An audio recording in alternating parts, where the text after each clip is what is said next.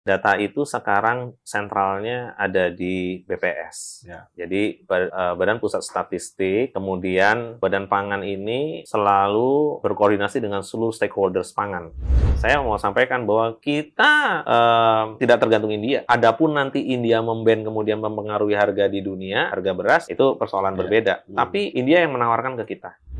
Dan ada satu ya, korupsi itu bukan cuma korupsi uang dan lain-lain. Pembohongan publik itu juga korupsi. Jadi kalau kita tuh paling enak ya sekarang, karena bagian yang terpenting sebenarnya transparansi. Broadcast. Bernas, luas, dan tuntas. Powered by Bisnis Indonesia. Halo Sobat Bisnis, kembali lagi dengan saya David Eka Budi di podcastnya Bisnis Indonesia, Broadcast. Eh, belakangan eh, Anda semua pasti merasakan sumuknya Jakarta. Ada beberapa wilayah juga ngerasain dinginnya kotanya. Yaitu bagian dari apa ya perubahan iklim dan ternyata juga ini dampaknya nggak di situ-situ aja. Ini ada krisis pangan. Ada kita kalau Anda menonton atau memperhatikan informasi terkini tuh India membatasi atau embargo gitu ya eh, ekspor beras dan tentu kita ini kan 270 hampir 280 juta eh, jiwa membutuhkan makan setiap hari dan ya harus diakui bahwa ketergantungan impor ada di situ. Untuk itu, untuk mengulas, mungkin ada sih berita-berita yang belakangan seminggu ini menjelaskan bahwa stok pangan terkendali, tetapi kayaknya kalau baca berita kurang pas gitu ya.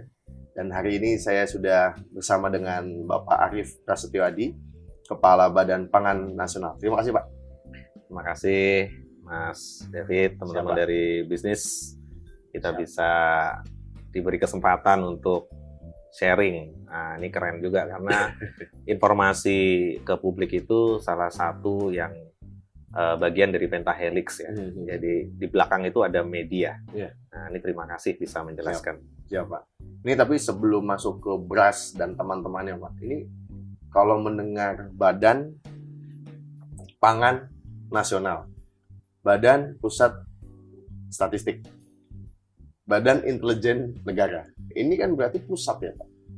Kalau ngomong pangan, ya saya merujuk beberapa tahun terakhir tuh, pangan itu selain persoalan impor data Pak.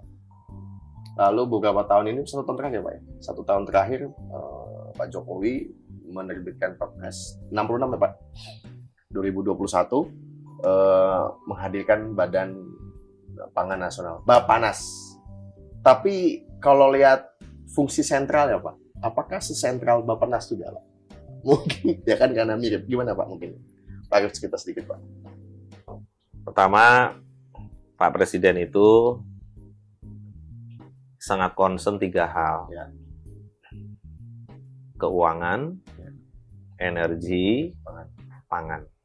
Kemudian, menurut Undang-Undang Nomor 18 Tahun 2012, itu memang harus dibentuk sebuah badan, ya, lembaga yang mengurusi pangan. Ya. Itu baru terrealisasi tahun 2021. Oke. Perpres 66 tahun 2021. Cukup makan waktu lama. Karena di sana tentunya eh, akan mendapatkan pendelegasian wewenang dari beberapa kementerian dan lembaga. Ya. Khususnya yang terkait dengan pangan. Kemudian setelah itu sesentral apa?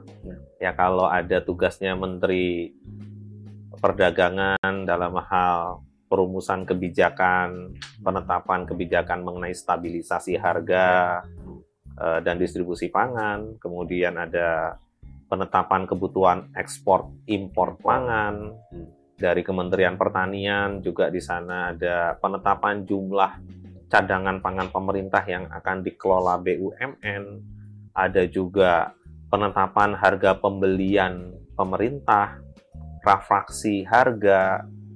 Satu lagi dari Kementerian BUMN, Menteri BUMN memberikan kuasa kepada Hmm. saya sebagai Kepala Badan Pangan Nasional untuk memutuskan penugasan-penugasan dari Perum Bulog dalam rangka pelaksanaan kebijakan eh, Hmm. pangan nasional. Hmm. Jadi Bulog itu penugasannya dari Badan Pangan Nasional. Oh. Kalau menurut saya jadi sangat sentral.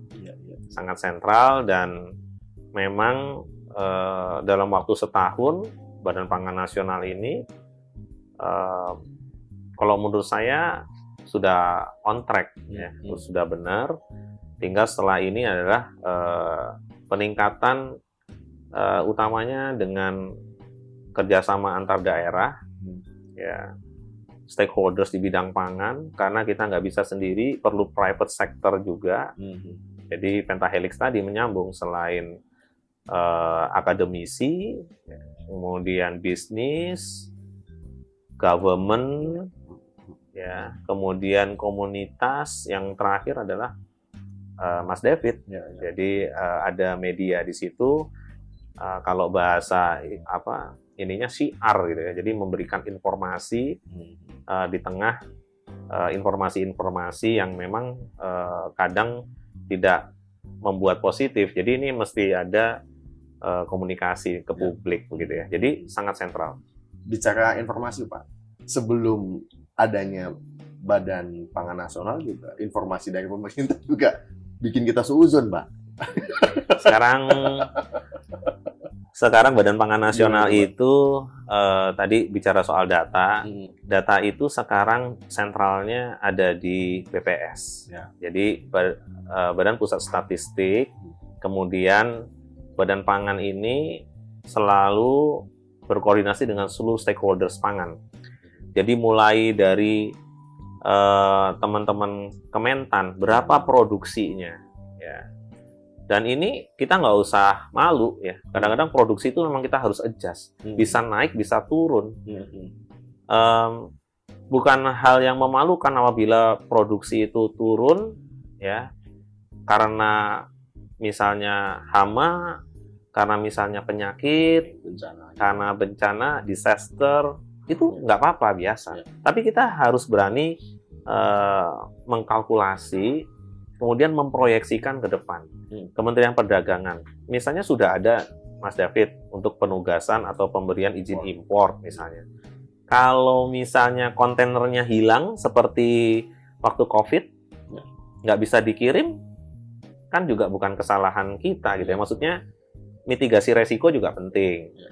Kemudian eh, tiba-tiba Black Sea ditutup misalnya, ketergantungan wheat ada sebagian dari sana, atau misalnya kerjasama luar negeri secara politik eh, tidak bisa dieksekusi. Jadi kita harus mitigasi, bisa mencari alternatif alternatif sumber pangan Hmm. gitu ya termasuk diversifikasi pangan. Hmm. Nah, data ini setelah dari Kementan kita tahu produksinya berapa, ending balance dari sebelumnya berapa, kemudian kebutuhan kita berapa, maka keluarlah berapa Hmm, hmm. neracanya. Hmm, hmm. Ya. Nah, neraca pangan ini tentunya bersama Menko Perekonomian ya, em, setiap tiga bulan itu selalu diupdate. Hmm, hmm. Ya, jadi neraca komoditas. Tetapi hari-hari Badan Pangan Nasional tentunya untuk eh, produk-produk yang sudah ada di Perpres 66 Hmm. tahun 2021 ini memang kita Hmm. siapkan. Gitu. Pak ini bicara na- tadi Bapak bilang bicara neraca lalu data, misalkan produksi kurang atau kasus geopolitik hari ini gitu. Eh, memastikan kata aman. Lalu mungkin apa- indikatornya apa aja Pak? Kalau Bapak menggunakan bahasa aman lalu apa saja Pak? Jadi aman itu artinya kebutuhan bisa tercukupi, Hmm. bisa tercukupi eh, baik dari dalam negeri atau kalau diperlukan luar negeri. Ya. Sebagai contoh misalnya eh, bawang putih. Hmm. Bawang putih itu ya kita itu kebutuhan tahunannya sekitar 670 ribu ton. Hmm. Jadi kalau di rata-rata setiap bulan kurang lebih 56 ribu ton. Artinya pada saat kita sudah menerbitkan izin impor, Hmm. Eh, Kementerian Perdagangan, Kementerian Pertanian menerbitkan RIPH, Rekomendasi Impor Produk Hortikultur, sudah dibantu sama Bu Menteri Keuangan dengan eh, teman-teman para dirjen di Kementerian Keuangan. Ada penjaminan pemerintah sekitar 3 triliun. Kemudian ini sekarang dalam proses BUMN antar BUMN. Jadi Himbara diberikan penjaminan, kemudian Himbara memberikan eh, dana murah kepada BUMN bidang pangan. Satu ID Food, satu lagi eh, Bulog. Nah, kalau ini bisa dan ini tentunya didorong Untuk semua Perumdanya Pak, untuk perusahaan daerahnya? perusahaan daerah eh, belum. Ya, perusahaan daerah biasanya kalau di Jakarta Food Station, kemudian Dharma Jaya, Pasar Jaya itu ada PMD dari pemerintah daerah biasanya. Tapi di level pusat itu BUMN.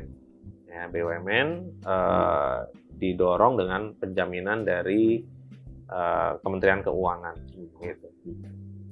Ini sebelum podcast ini saya juga nonton podcast Bapak sebelumnya tuh, tujuh bulan lalu lah. Sama salah satu politikus Pak.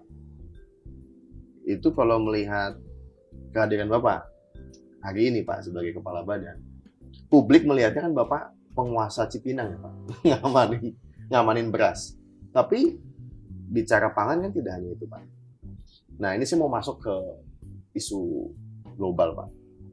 Eh, tadi saya tertarik dengan bagaimana perencanaan Bapak mitigasi gitu supaya eh, jangan sampai sapi naik pesawat gitu. Tetapi dengan kondisi Rusia, Ukraina, India, lalu ini kesempatan Vietnam katanya mau ngasih.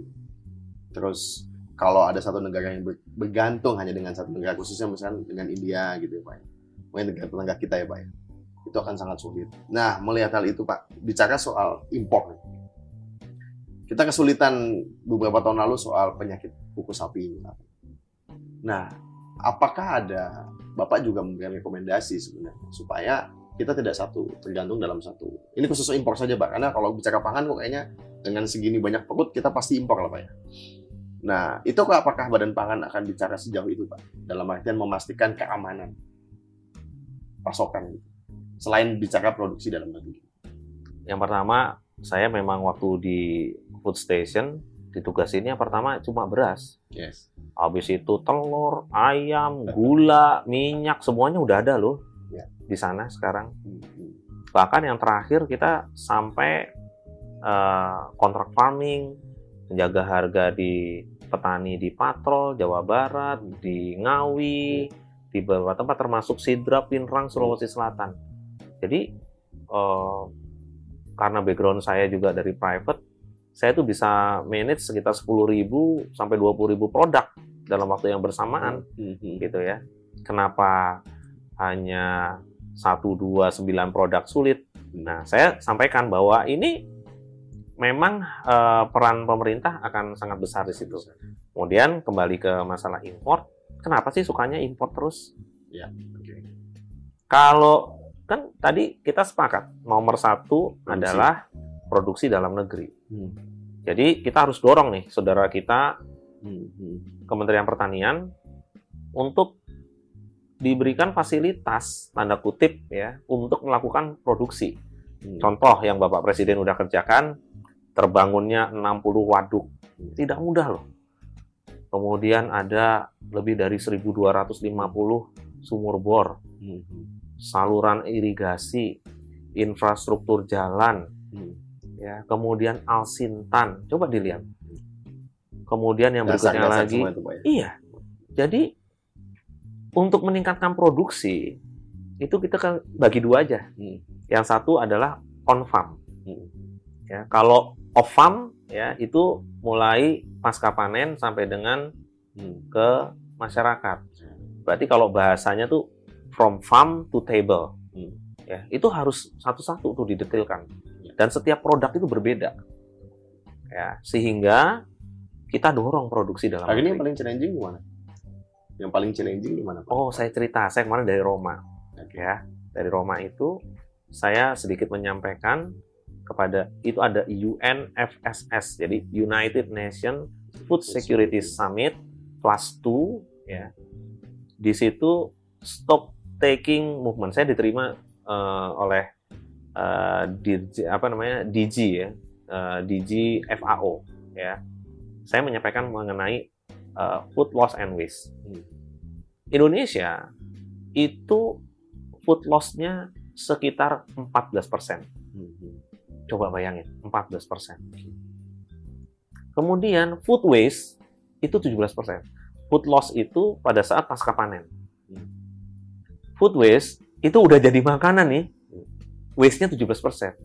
Potensinya antara 213 sampai dengan 551 triliun satu tahun Indonesia alone. Jadi eh, selain food loss and waste, stabilisasi harga, menumbuhkan toleransi, ya itu sebenarnya caranya tadi daftar belanjanya dari rumah udah siapin, pesan sesuai kebutuhan, ya belanja seperlunya sesuai kebutuhan. Nah ini kita eh, sampaikan Ini juga. dari rumah. Ini kalau aku lihat di Bapenas, Pak, satu per kapita itu setahun 100 kiloan minimum sampah makanannya. Ya udah, Makanan. coba kalikan 270 juta, Hmm. kalikan harga rata-rata pangan Hmm. kurang lebih ya angkanya Hmm. 260 sampai 551 triliun. Hmm. Coba kita disuruh berhemat, Hmm. ya, suruh produksinya kita, IKN udah beres tuh, Pak. nah itu nanti eh, part yang berikutnya, ya. 500 triliun tuh IKN beres tuh. Udah Pak. beres 500 triliun gitu ya. Bayangin itu kayanya kita itu luar biasa. Ini, Pak, saya masuk ke kecemasan publik juga. Iya. Apalagi soal El Nino nih. Meskipun bahasa eh, pemberitaan dari eh, Bapanas juga memastikan stok aman. Iya. Nah, eh, soal beras sendiri sih, Pak. Iya. Ini kekhawatiran kekhawatiran dari dari dalam negeri itu produksi, Pak. Kalau kita bisa sangat produktif, itu kira-kira menyelamatkan berapa persen aja pertumbuhan, Pak. Dalam artian dari dalam ya, Pak. Sementara kalau dari India kasusnya seperti ini. Nah, gimana kita menyikapinya nih? Kepastian. Apalagi ya ya gandum kemarin Pak Jokowi sampai ke sana tuh untuk memastikan jalur lautnya jangan diganggu gitu. Saya cerita soal India ya. Ya. Jadi beberapa bulan lalu eh, Vice Ambassador-nya India Hmm. itu minta ketemu sama Menteri Perdagangan. Oke. Pak Mendak ajak saya. Hmm. Kita meeting. Beliau menyampaikan kepada Pak Mendak dan kita semua, ayo dong, trade balance-nya Indonesia dengan India kita kalah jauh kata orang India. Sehingga mereka yang menawarkan berasnya kepada kita. Sehingga Pak Mendak menyampaikan dari visitnya sebelumnya ke India, yo kalau kita memang memerlukan eh, tambahan cadangan, sebagian belilah dari India. Hmm. Jadi bukan kita yang ngetek minta ke India, ini harus dibalik nih. Hmm. Karena Mas David cerita begini, saya mau sampaikan bahwa kita em, tidak tergantung India. Oke. Adapun nanti India memban kemudian mempengaruhi harga di dunia, harga beras itu persoalan Ya. berbeda. Hmm. Tapi India yang menawarkan ke kita. Hmm. Kemudian beras-beras ini juga belum masuk yang dari India, kecuali kalau yang beras khusus seperti basmati dan lain-lain. Dan itu tidak di ban. Ya. Ya. Kemudian Indonesia itu memang memiliki beberapa negara alternatif untuk impor. Hmm.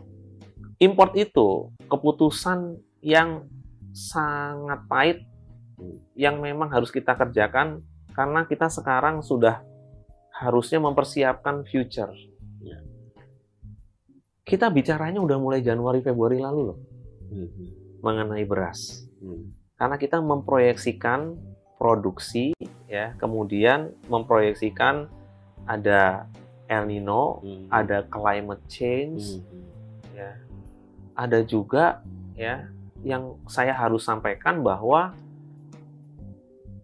kita itu mengelola produk pangan kita bisa dua. Hmm. Bisa berjalan bersamaan antara produksi kemudian mengekspor apabila kita sudah cukup produksinya. Contohnya jagung.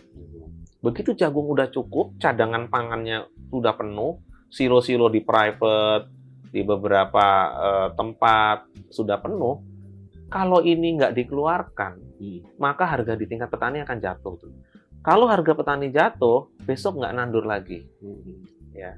Kemudian kebalikannya, ya saat kurang, maka kita memang harus melakukan action. Apakah tadi mau diversifikasi atau digenjot produksinya? Yang terakhir adalah importasi. Karena nggak bisa berhenti. Ayah mau makan, ya nggak bisa berhenti. Kita mau makan, nggak bisa berhenti. Nah, saya mau sampaikan bahwa Cina produksinya itu 148 juta ton beras. Konsumsinya 155 ribu ton. Ya. Dia melakukan importasi 5,6 juta ton. Itu Cina. Melakukan ekspor 2,2 juta ton.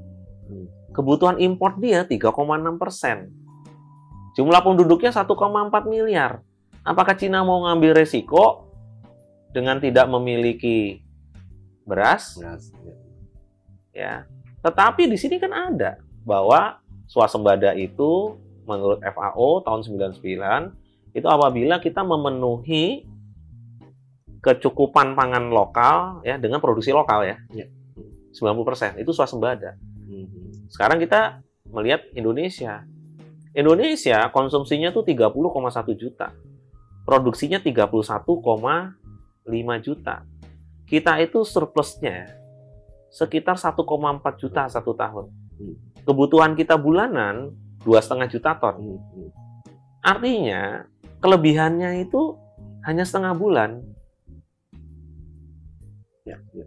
Jadi kita perlu merasa perlu untuk mensecure stok cadangan pangan pemerintah. Mhm. Dan ini hanya dilakukan oleh BUMN di bidang pangan namanya Bulog Ya. dan digunakan untuk intervensi dan kegiatan pemerintah.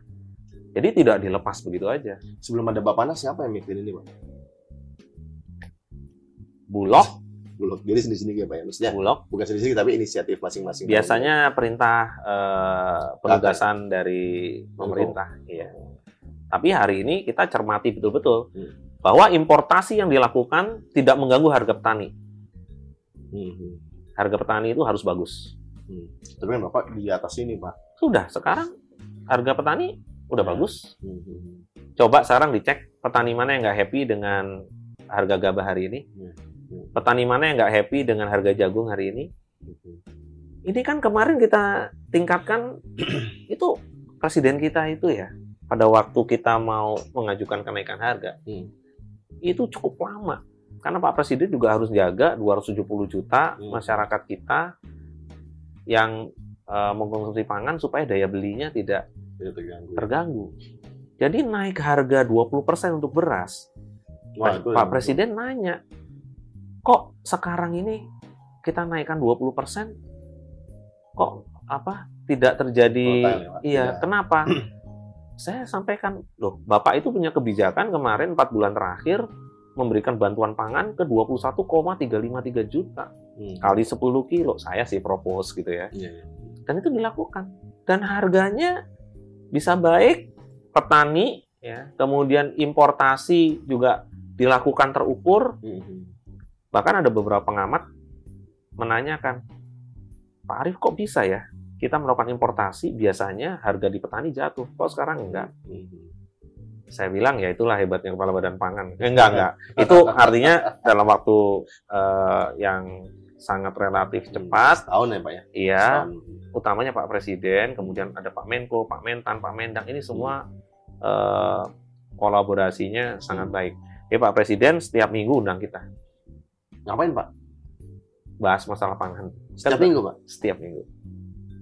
Kalau beruntung, Bapak, Bapak WhatsApp pasti dibalas ya, Pak ya? kalau beruntung ada bisa dua kali Ya, atau tiga kali atau kunjungan lapangan gitu ya. Tapi hari ini alhamdulillah eh, eh, ukuran-ukuran angka baik eh, di produsen maupun konsumen itu on track, gitu, Hmm. Mas Dev. Kalau saya lihat, Pak, berarti em, salah satu buah legasinya Pak Jokowi selama dua periode ya badan pangan ini, Pak. ya. Dalam artian dalam dua konteks ya, inflasi dan kepastian pasokan itu ya, Pak. Mudah-mudahan karena kan nggak bisa sendiri. Jadi pada waktu dilantik 20 eh, 1 Februari 2022 itu kan Hmm. saya sampaikan bahwa Badan Pangan Nasional itu nggak bisa sendiri. Hmm. Pastinya harus berkolaborasi dengan kementerian lembaga terkait. Ya. Satu lagi adalah eh, dengan pelaku usaha, ya, baik BUMN, Hmm. eh, BUMD maupun private sector.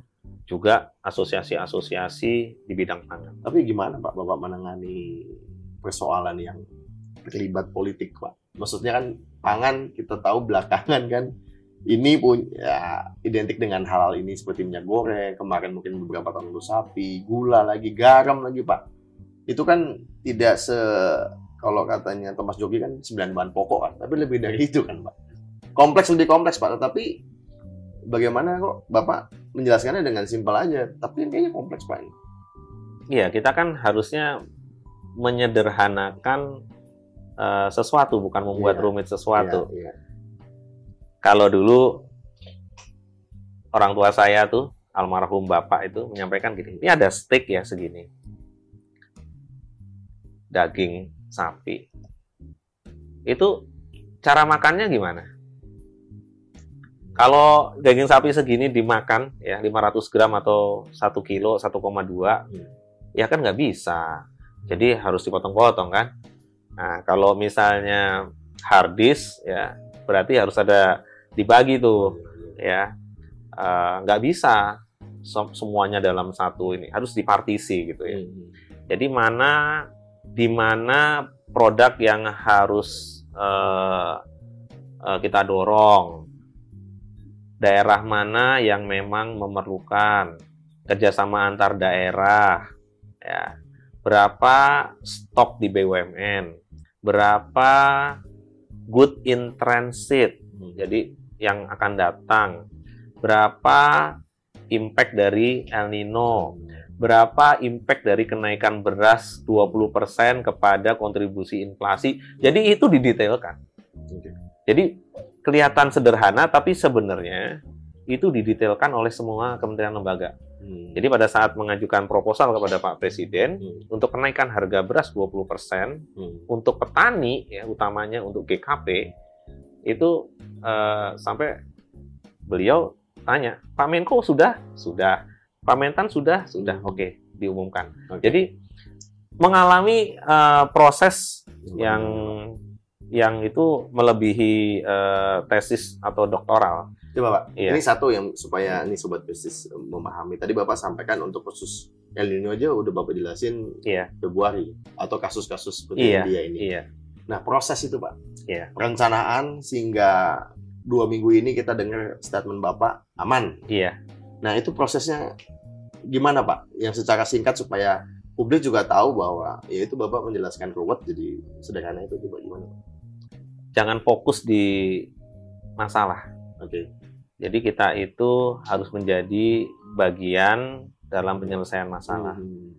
itu kalau didiemin aja ya Hmm. ya insya Allah kurang karena El Nino itu impact-nya sekitar 5 sampai 7 persen Oke. 5 sampai 7 persen sehingga eh, sebagian orang ada yang menyampaikan bahwa ah biasa-biasa aja dari tahun-tahun seperti ini nggak apa-apa juga gitu ya. Tetapi kita ini kan eh, orang-orang yang sangat percaya secara saintifik bahwa disampaikan nanti ditampilkan eh, kalau boleh Agustus September Oktober itu sebagian besar daerah-daerah sentra produksi kita. Hmm. itu gelap Iya. warnanya. Warnanya gelap tuh artinya curah hujannya rendah. Iya. Ya, berarti 0 sampai 10 paling banyak 10 sampai 20 mm.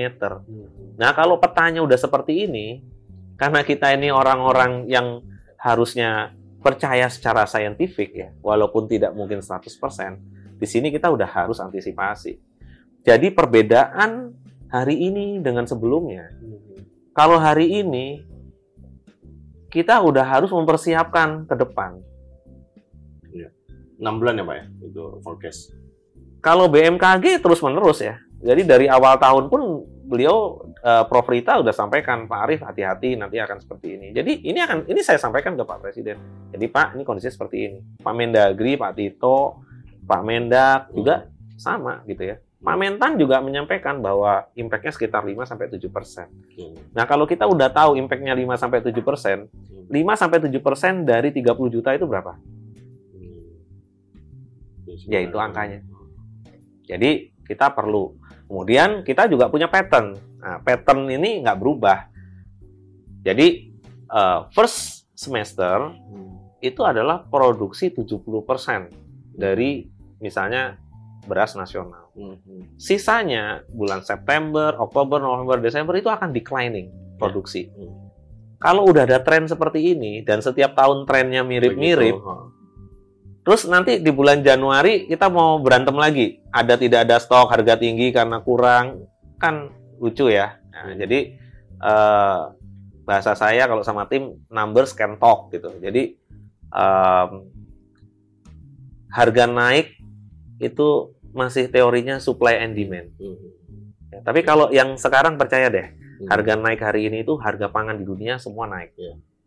Dan kita tadi sudah kita sampaikan bahwa salah satu yang bisa mengontrol volatile food-nya adalah Indonesia. Kalau Bu Sri Mulyani diundang ke mana-mana, orang belajar sama Indonesia. Kok bisa memanage? Jadi volatile food kok jadi administered price Yes, gitu ya? ya, ya. Harusnya kan volatile food ini namanya volatile, tapi bisa dibuat eh, sesuai eh, perencanaan kita. Mhm. Dan tentunya sekali lagi ini kerja dari seluruh pihak. Kemarin baru dapat rekor muri. Iya. Rekor murinya itu rekor muri nasional, tapi dunia. Karena kita melakukan pasar murah, gerakan pangan murah, GPM, se-Indonesia. 341 titik bersamaan di 300 kabupaten kota. Jadi kalau orang nanya inflasinya bisa bagus ya, coba aja dilihat. Semua pemprov pemkap melakukan hal yang sama ya. Kemudian Pak Menteri Dalam Negeri Pak Menteri Perdagangan itu bersama saya Mhm. ya. Menteri Keuangannya juga kemarin memberikan insentif ya. Insentif fiskal banyak insentif 300 miliar dibagi-bagi tuh kemarin ada yang dapat 12 m kabupaten ada yang dapat 8 m ada yang dapat 10 m karena berhasil eh, menjaga inflasi daerahnya ini kan keren ya.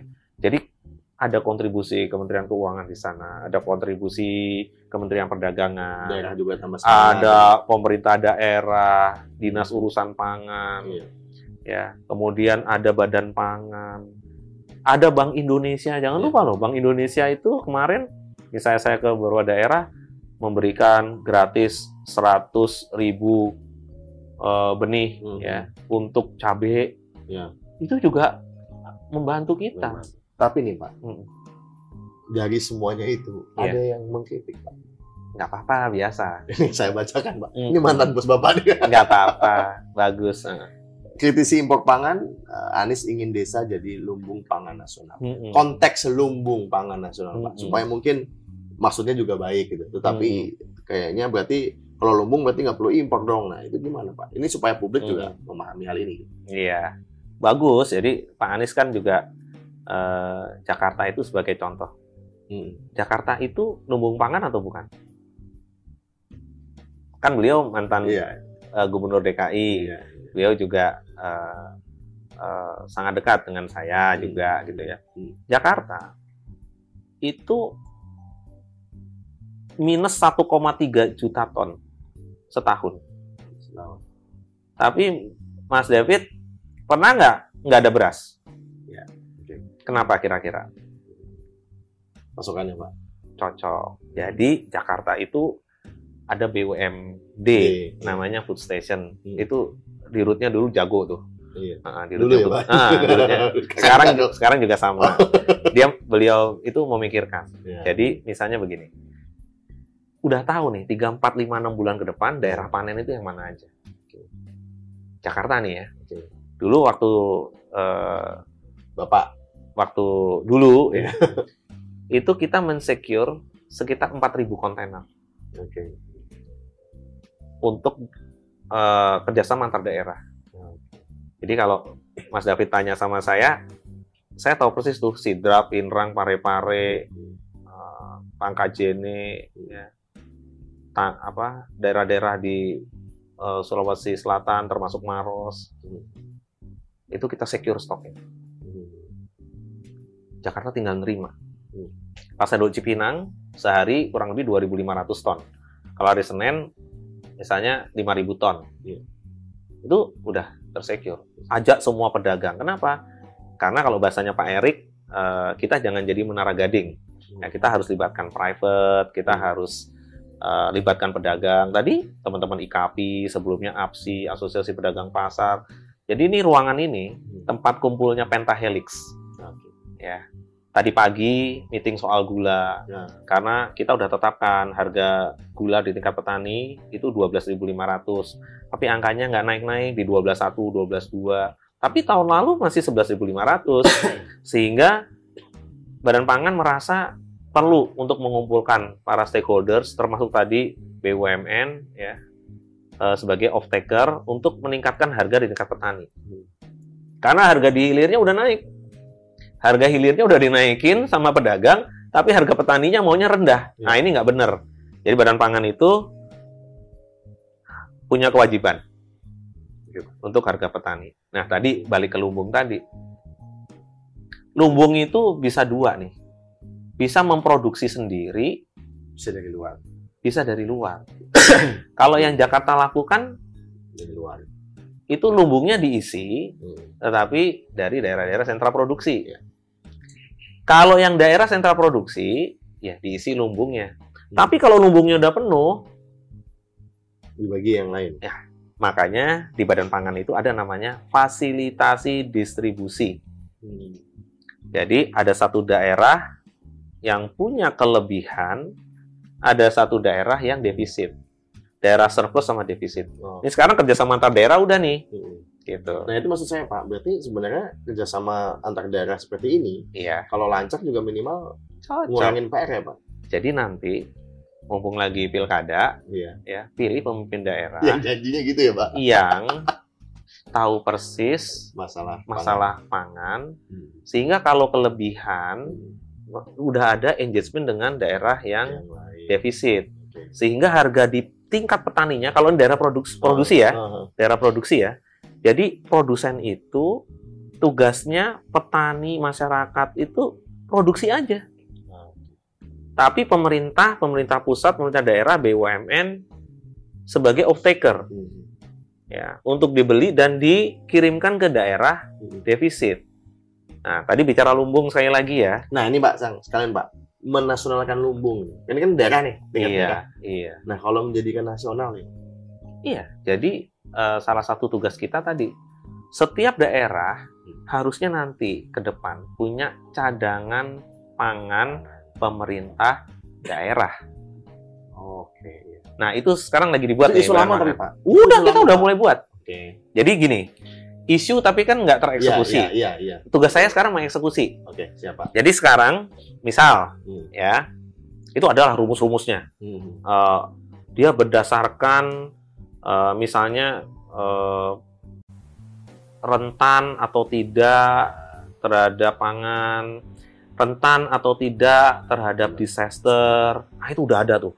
Badan Pangan udah punya tuh. Di peraturan Badan Pangan nomor 15 ini udah disosialisasikan juga. Ya. Saya kerjanya nih sama 514 kabupaten kota tuh kita training terus nih. Datang kita training, ada yang pakai Zoom, ada yang mengkampanye segala macam. Jadi walaupun Badan Pangan Nasional tidak punya Badan Pangan daerah, Hmm. tetapi 514 kabupaten kota, 38 provinsi, dinas urusan pangan itu bersama kita. Termasuk mendengar keamanan ya, pangan. Dan mereka mendengar. ya? Eksekusi nggak cuma dengar.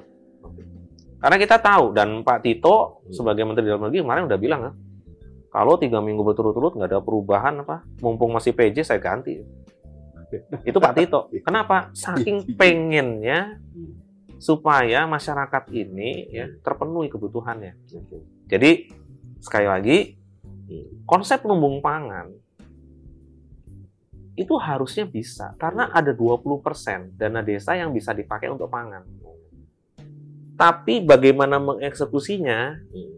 itu harus diedukasi, harus dikawal. Iya. Nanti kalau enggak produk-produk jadi produk itu kan macam-macam. Ada yang perishable, ada yang bisa tahan lama, ada yang memerlukan teknologi untuk memperpanjang shelf life. Nah, itu biasanya saya tuh yang detailin Oke. ya. Ya. Jadi nggak sama treatment beras, treatment ayam, Untuk setiap produk beda-beda ya Pak ya. beda-beda. Termasuk sorghum yang Bapak kenalin. Yes, ini sorghum lain lagi. Baik, saya masukin, Pak. Nah, sorghum ini sorghum ini pangan masa depan. Tangan masuk depan. Jadi kalau mau slim, Slim. banyak fiber, eh, Nah, Pak, sorry, sekalian saya masuk, Pak. Iya. Diversifikasi ini, Pak. Iya.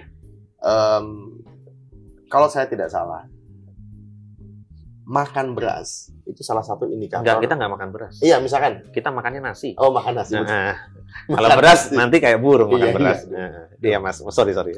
makan nasi, Pak. Iya. Beras yang sudah dimasak itu indikator eh, masyarakat terbebas dari kemiskinan. Salah satunya indikator. Nah, tetapi dengan dengan geografis ada sagu, ada ini, ada begini. Kira-kira nih, kalau Bapak bilang nih singkong segala macam, yang paling dekat untuk ya minimal memangkas kita nggak usah terlalu impor, itu paling dekat, Pak? Gini aja contohnya. Mas David satu hari ini atau seminggu ini makan mie nggak? Oke, makan Pak misalnya. Nah itu kita artinya udah pasti ngimpor. Oke. Karena kita bukan penghasil gandum. Gandum. Sedangkan terigu itu bahannya adalah wheat gandum. Nah, sekarang kalau kita mau kalau dulu kan cintailah produk-produk Indonesia, Nggak, bikin produksi dalam itu, negeri. Nah, tapi jangan salah. Noodles itu ada macam-macam. Oh. Jadi bahannya Iya. bisa dari sagu, Betul. bisa dari tepung beras, bisa jadi dari porang. Sekarang itu, nah itu yang namanya em, penganekaragaman konsumsi. Hmm. Jadi nggak mesti kenyang harus nasi gitu ya. Hmm. Jadi kita punya namanya eh, makan enak, makan sehat, makan B2SA, terakhirnya habiskan. Ya. Hmm. B2SA itu adalah beragam, bergizi seimbang, Hmm. dan aman. Ya. Satu piring itu, ya, ini kalau mau sehat nih, ya, sepertiganya adalah makanan pokok.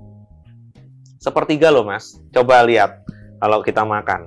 Nasinya sepertiga apa sebakul? tergantung ini Nah. sarapan atau makan Ya. malam. Sepertiganya itu adalah karbohidrat. Karbohidrat. Jadi kita nggak bicara nasi nih, Pokoknya karbo seperti karbo. Hmm. Jadi kalau udah makan kentang, udahlah jangan makan nasi lagi, jangan makan singkong lagi, Iya. ya. Udah cukup. Kalau mau porang juga boleh, ya. Itu ada di situ sepertiga isi piring itu adalah karbo. Karbo. Yang sepertiga lagi adalah sayuran, Sayuran. ya. Kemudian yang seperenam adalah lauk pauk. Kenapa namanya lauk pauk? Hmm. Apa bedanya lauk sama pauk? Lauk itu lebih ke protein hewani.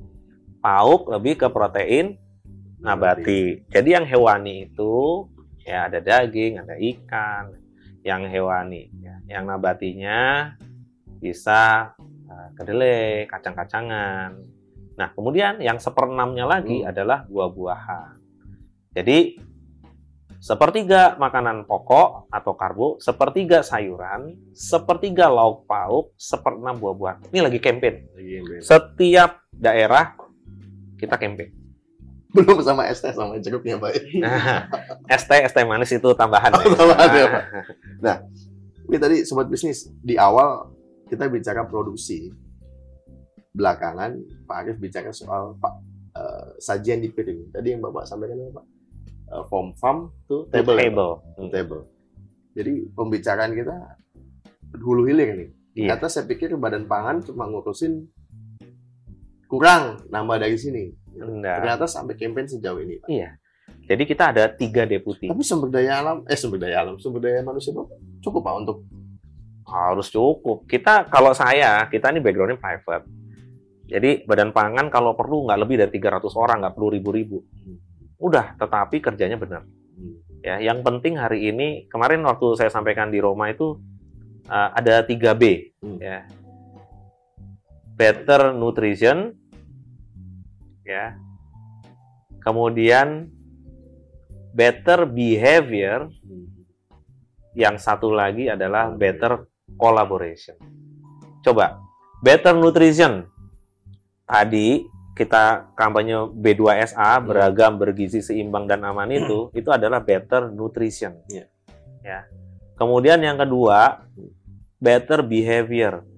Behavior kita mengenai food loss, penggunaan teknologi pasca panen, pembelian terencana tadi. pembelian terencana, food waste itu behavior. Hmm. Ya, Mas David mau badannya sehat, berarti behaviornya yang harus dirubah. Kita kemudian better collaboration. Hmm. Sekarang dengan tiap minggu Pak Presiden mengadakan meeting soal pangan, kira-kira nih kolaborasi antar kementerian lembaga lebih baik nggak?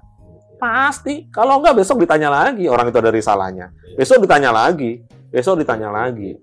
Ya, sampai pada waktunya ya kalau memang eh, kalau saya ya misalnya seperti itu ya malu karena tiap hari pasti kita ada kerjasama antar kementerian dan lembaga termasuk peraturan badan aja itu kumham yang iya mengundangkan gitu ya jadi ada harmonisasi antar kementerian lembaga ada eh, raktas rakortas ya. Rakortas itu dipimpin menko raktas dipimpin presiden.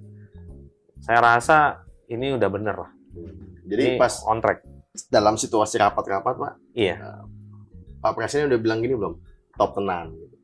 udah kemarin terima kasih. Iya karena eh, petaninya ada PR kita satu pupuk ya. Pupuk. Pak beliau sekarang salah satu yang juga itu concern soal pupuk. main ke Kebumen tuh, Pak ya.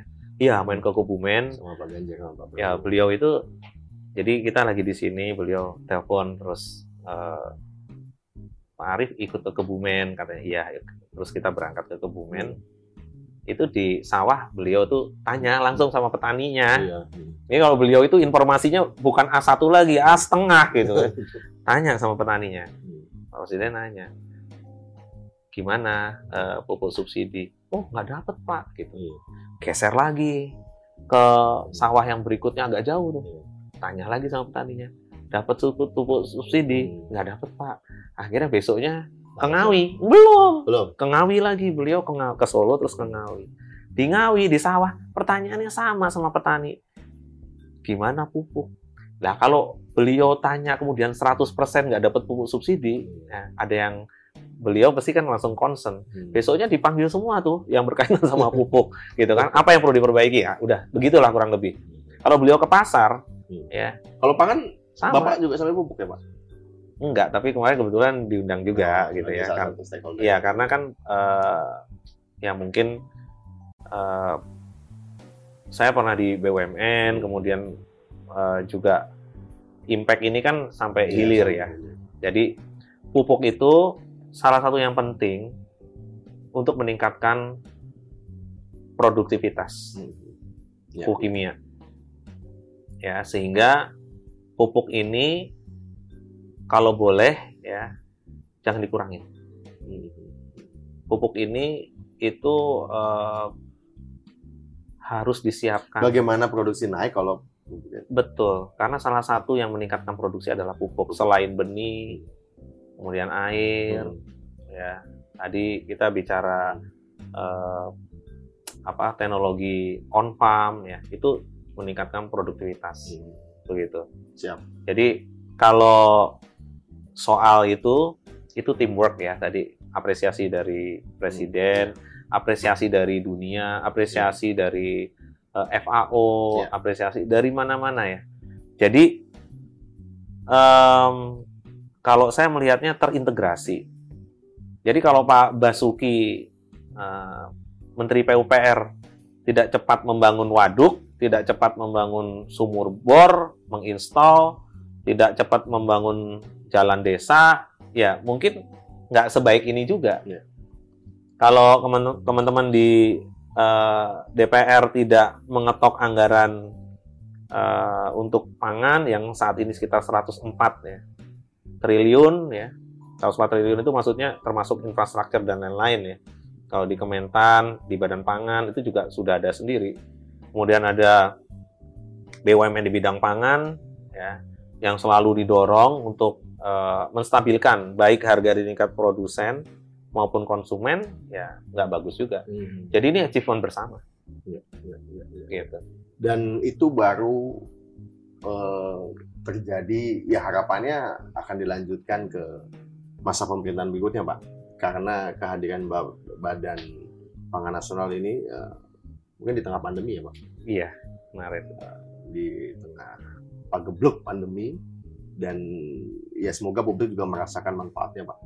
Insya Allah, jadi Ya, Pak. nanti Mas David bisa cek sama sedulur-sedulur petani, bisa cek sama teman-teman peternak, peternak ayam, Hmm. peternak layer, Hmm. pedagang pasar. Semuanya lah. Ya, jadi ini nggak boleh putus. Ya. Jadi from farm to table, end to end-nya mesti dapat. Hmm. Dan sekali lagi perintahnya Pak Presiden harga wajar, ya, bukan harga tinggi Atau murah atau, atau murah harga enggak, wajar. harga wajar. Kalau yang di ujung gerakan pangan murah, karena kadang-kadang ketinggian, makanya dibuat gerakan pangan murah gitu. Tapi tidak boleh kemurahan. Yang di sini harganya juga nggak boleh terlalu jatuh di petani. Karena nanti kalau begitu kukut, kukut tuh bahasa Jerman ya, artinya kurang lebih Mentas. bangkrut gitu, bangkrut gitu. Ya, jadi kalau Januari lalu kan ada orang tanya, sekarang harga ayam kemarin ya eh, sebulan lalu, harga ayam, harga telur tinggi gitu ya, itu memang eh, menuju ke kesetimbangan baru. Jadi pada saat variable-variable cost ya dari faktor-faktor produksi itu naik, kita harus adjust. Contoh, harga ayam dan telur sangat terpengaruh dari harga pakan. Kalau Ya. pangan itu buat manusia, kalau pakan, Pakan itu buat buat hewan. Pakan yang terbesar untuk unggas adalah jagung. Kalau jagung dulu harganya 3.150, kemudian Badan Pangan membuat peraturan badan menjadi 4.200, itu maksudnya untuk meningkatkan kesejahteraan petani. Tetapi Itu begitu harga jagung di atas 6.000 seperti kemarin, maka impact-nya ke harga ayam. Ya. Begitu DOC ya, yang dulu harganya 5.000 menjadi 7.000, 8.000 ya, Hmm. Itu artinya contribute ke kenaikan harga. Begitu pakan yang tadinya harganya 7.000, 6.000, sekarang udah di atas 8.000, artinya berkontribut terhadap harga pokok produksi. Nah, ini yang harus kita seimbangkan. Ya. Nah, nanti ke depan, ya, ke depan nih ya, kita mau bicara cadangan pangan pemerintah. Jadi nanti teman-teman dari peternak, ya kalau peternak itu biasanya ada pinsar, ada KPUN, ya itu udah sama badan pangan nih. Iya. Setelah ini Bulog sama teman-teman peternak ini duduk. Iya. Setahun ini perlu berapa juta? Nasional perlu 10 juta ton. Hmm. Kemudian kalau peternaknya perlu 2 juta ton. 2 juta ton kalau dibagi misalnya 12 atau kan kelihatan kita perlu 1 juta setiap bulan. Berarti Bulog harus menyiapkan berapa untuk mereka? Tapi ada syaratnya. Kalau deal bisnis, karena ini kan B2B, Iya. ya. Deal bisnis itu nggak boleh selingkuh. Jadi kalau udah beli, udah kontrak, Harus di. jangan nanti ada orang nurunin Hmm. bahasa pasarnya cepek, nopek gitu ya, 100 perak, 200 Iya, perak, iya, terus iya. dia ke yang lain. Nanti pas nggak dibeli, ini eh, pastinya nggak akan menyiapkan lagi. Jadi ini mesti, mesti apa ya, mesti ada trust, mesti ada komitmen, big komitmen. Ya ini asosiasi, di sini BUMN. Sama kedelai. Kedelai itu dulu kita nggak punya cadangan. Sekarang Bulog udah mulai ada 400 ton, 500 ton, kemarin 1000 ton gitu ya. Sehingga pengrajin tahu tempe, ini ada sahabat saya gitu ya, eh, eh, apa koperasi tahu tempe, Kakopindo ya, itu kita siapkan sebagai eh, off taker ya untuk membeli. Iya. Nah kalau urusan produksi em, ya kita harusnya bisa dorong saudara kita Kementan ya untuk melakukan produksi sehingga importasinya dikurangin gitu. Iya. Ya itu makanya rekomendasinya ada di sana. Jadi rekomendasi impor. Jadi kita nggak akan bisa melakukan importasi tanpa rekomendasi dari Menteri Teknis. Wah, ini memang kompleks, Pak. Iya. Ini Bapak, saya tahu Bapak sudah mensederhanakan. Iya. Tapi kita tahu urusan pangan. Iya. Sampai di atas meja ini. Iya.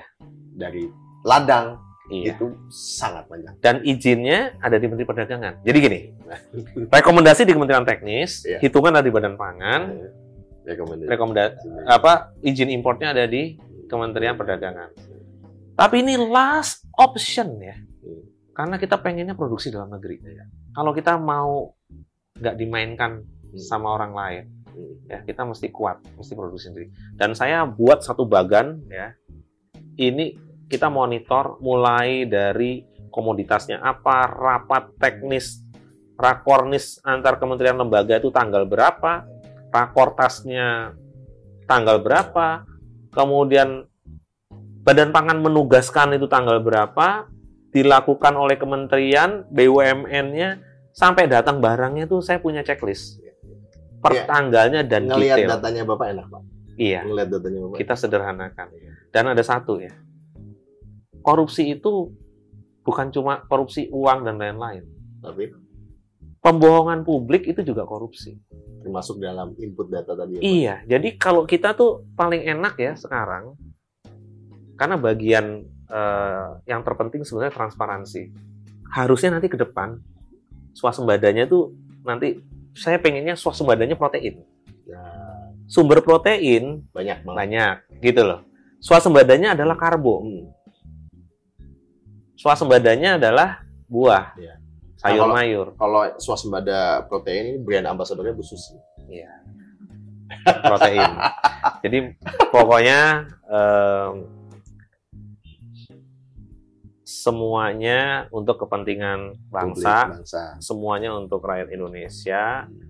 Ya, jangan lihat warnanya tadi, Iya. warnanya seperti yang di belakang putih, saya, ya, Pak. merah putih. Siap. Gitu Mas David. Demikianlah eh, podcast kami dengan Kepala Badan eh, Pangan Nasional Bapak Arif. Sebenarnya tidak jauh sih. Satu kampus kami, cuma zaman yang memisahkan. Saksikan terus, eh, komen, dan nantikan tayangan kami berikutnya. Terima kasih Arif. Sama-sama Mas David.